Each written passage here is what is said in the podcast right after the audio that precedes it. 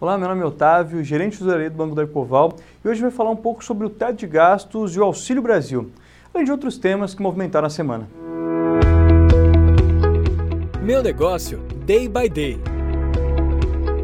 O tema que mais vem afetando os mercados no âmbito nacional nessa semana é, sem dúvidas, as discussões envolvendo o novo programa social que o governo pretende criar. Batizado de Auxílio Brasil, o programa é visto como sucessor do já conhecido Bolsa Família e visa destinar um valor para as famílias de baixa renda. A aprovação do programa nas configurações apresentadas pode significar um possível furo no teto de gastos e acarretar problemas nas já tão abaladas contas públicas brasileiras. Durante a pandemia, o governo aprovou uma série de recursos destinados a financiar empresas de grande e pequeno porte. A ideia seria dar um fôlego para que elas pudessem sobreviver esse período tão conturbado na economia global. E essa lógica foi aplicada também para pessoas físicas de baixa renda, onde valores foram repassados a fim de fomentar a economia via consumo e também ajudar famílias das classes C e D que estariam passando por um momento de dificuldade econômica durante a pandemia. Essa estratégia foi a mesma utilizada em diversos países ao redor do mundo, com resultados variados, mas sua maioria positivos. Acontece que programas sociais e de distribuição de renda precisam que recursos do governo sejam destinados para sua manutenção. E nessa toada, o governo busca a criação do Auxílio Brasil, que vai aumentar o valor já distribuído pelo Bolsa Família. O programa permanente contempla hoje 14,7 milhões de famílias. E o objetivo é chegar a 16,9 milhões de famílias até o final do ano, zerando assim qualquer fila de espera pelo benefício.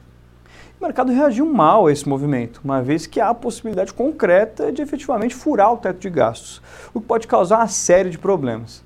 Afinal, a falta de comprometimento com as contas públicas, bem como o descontrole fiscal, minam a confiança no país. Além disso, podem piorar a visão do investidor estrangeiro no Brasil. Como resultado, houve queda expressiva na bolsa de valores e alta no dólar. Destaque para os juros futuros, que voltaram a inclinar fortemente ao longo de toda a curva, com vértice subindo 30, 40 ou até 50 pontos. E no final de sessão de terça, o governo divulgou que o programa teria seu anúncio adiado. O motivo seria o impasse na fonte de financiamento. Já ontem, o ministro da Cidadania, João Roma, afirmou que o valor destinado ao programa deve ser elevado para no mínimo 400 reais até dezembro de 2022 de forma transitória. Além disso, o governo aplicará um ajuste de 20% em todas as faixas de valores do Auxílio Brasil de forma permanente.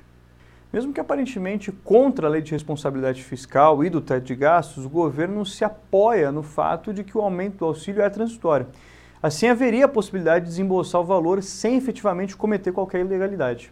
Os detalhes serão discutidos na PEC dos precatórios. Ainda é necessária a aprovação da Câmara e do Senado para viabilizar o valor extra. Bom, chegamos ao fim de mais um vídeo da série Meu Negócio Day by Day.